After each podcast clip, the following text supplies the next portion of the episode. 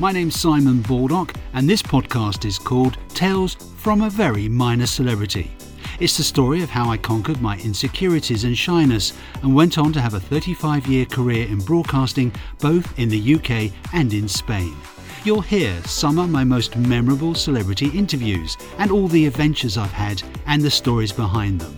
Like the time I delivered half a carcass of beef to Margaret Thatcher at 10 Downing Street, and the time I carried a million pounds worth of diamonds on the tube in an old Sainsbury's bag on the way to a photo shoot with Lord Snowdon at the Ritz.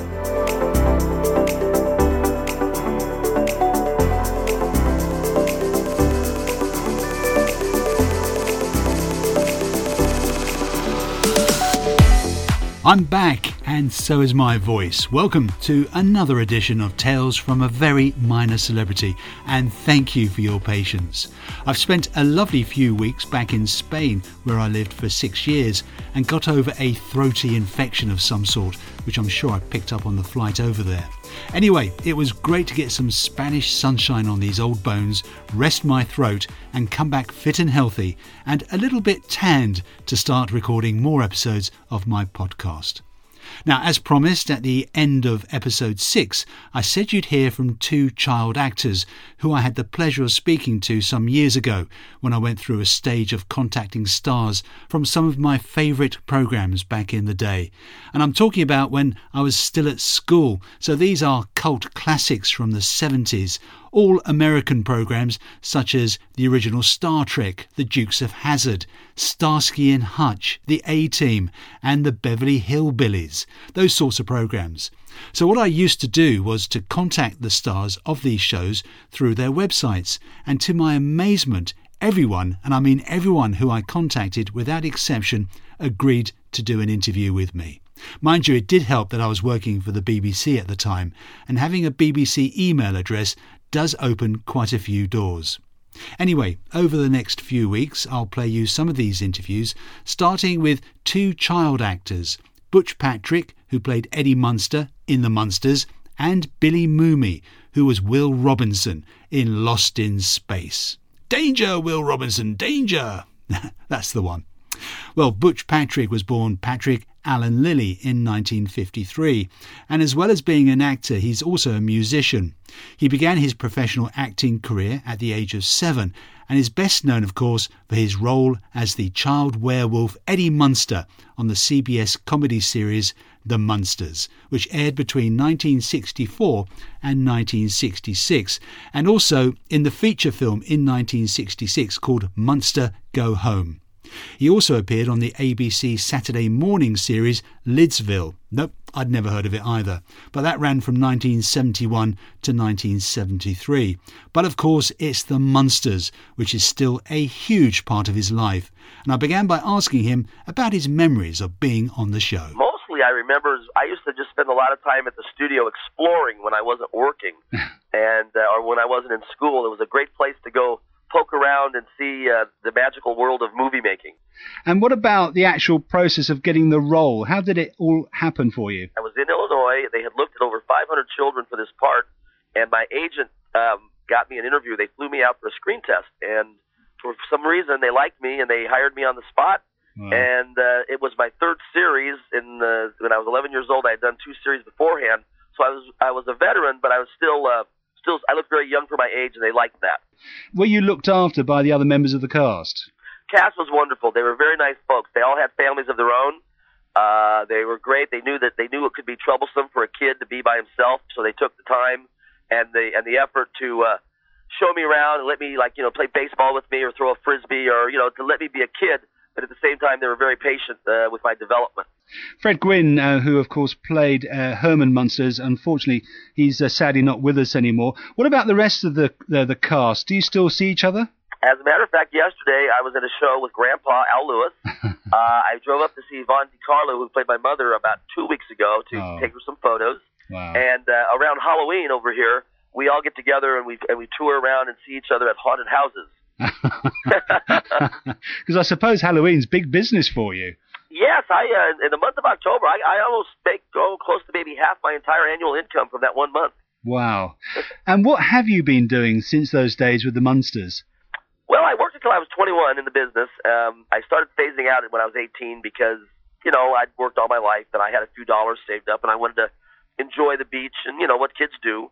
But mostly I have uh, done promotions and had a few small businesses and worked in the gambling industry. And over the last, ever since MTV came on the air about 17 years ago, I uh, have been working on the fringes of music with promotions and video and things like that. The Munsters was it was it a help to you or a hindrance? Looking back now, would you have preferred to have done something else? Well, you know, that's one of those things you can always look back, but honestly, I wouldn't um, change anything. But really, I enjoyed it. It was fun. And it was very difficult, hard work because of the makeup and the special effects, and the sure. set was very dirty. But at the same time, it was a one of a kind, unusual show that will never be duplicated, and it, it was on paper it didn't look very good. It looked like a bomb, but when the characters and the actors became came to life, it was surprisingly funny and witty.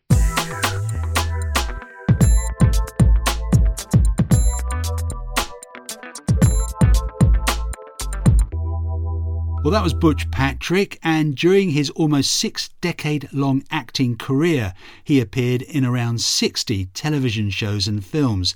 However, the majority of his appearances came as supporting roles or guest appearances. According to Patrick, it was actress Yvonne De Carlo who played Herman Munster's wife Lily, who made a huge impact on his personal as well as his professional life since he worked alongside her in the show The Munsters. She not only helped him in his acting career, but also provided support in his personal life as a mentor and friend. He obviously had a, a very special place for her in his heart. Butch Patrick was diagnosed with prostate cancer in 2011. However, due to the early detection of the disease, he has made a full recovery. Today, Patrick does the occasional film and television work, including making cameo appearances as himself on episodes of the Fox animated television series The Simpsons. Yep, he's been on that.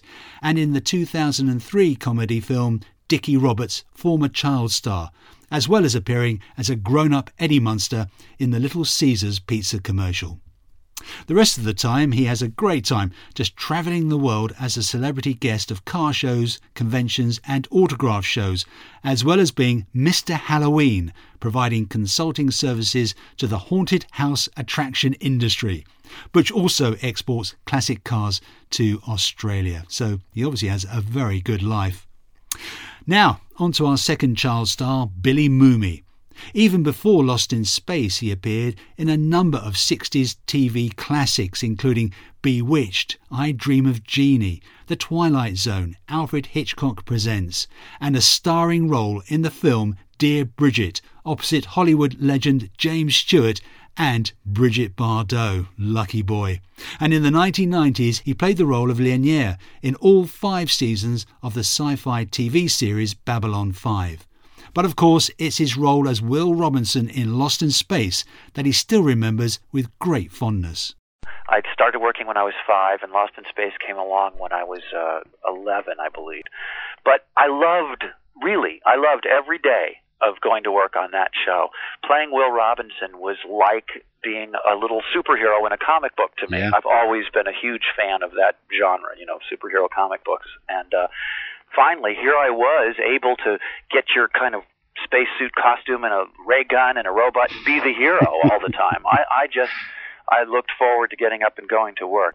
So it was great. Um I still see those people socially all the time. Really? Jonathan Harris, who played Dr. Smith, he and I have the same voiceover agent. We recently did uh, two episodes of Disney's animated Buzz Lightyear cartoon series together. Oh wow! And uh, and we go to dinner. You know, maybe once every month or two. I see Angela Cartwright. We've been working on this fantasy novel together, and maybe once or twice a year there's a some kind of a publicity appearance where the the yeah. whole group gets together, and it's it's really nice to see those people. And what did you think of the Lost in Space movie? I thought it was an uneven film.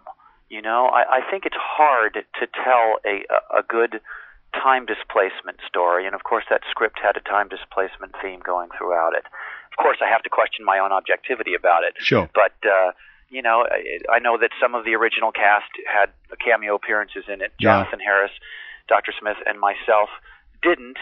So you know, a, a classic Lost in Space cast reunion without Will and Dr. Smith is kind of like a Stones reunion without Keith and Mick. What it really did was it made the old series even more popular with people. Something else I wanted to talk to you about as well was your appearance in in a marvelous film called Dear Bridget, which was a, great favorite of mine because a I lusted after Bridget Bardot. Um, as most young men did, I suppose, around those years. And it uh, also starred the great Jimmy Stewart. Yeah, it must be fantastic for you to be to be working with such a great actor. Well, that was one of my fondest memories of, of my work as a child actor. Uh, I spent basically ten weeks every day working with with uh, Mr. Stewart. You know, just the two of us. So we we certainly carried the bulk of that film together. Mm. And, and he was just such an amazing gentleman and really showed you how it should be done. You know, there was never any star trips or or uh, emotional, you know, fits from him. He was always there hanging out with everybody, a real gentleman and just the consummate actor and and I thought we had a wonderful screen chemistry together. Of course, the scenes with Brigitte Bardot were uh, pretty cool for me. I was the first American actor to receive a screen kiss from, from Brigitte Bardot. She was, uh, let's see, she turned 30 when we were making that, that project, so uh, she was certainly an awesome sight of feminine reality. Were you too young to appreciate it, though? no, I wasn't. And I'll tell you what, uh, one of the funny moments I remember there sitting there and uh, kind of checking out her cleavage and, and enjoying the view.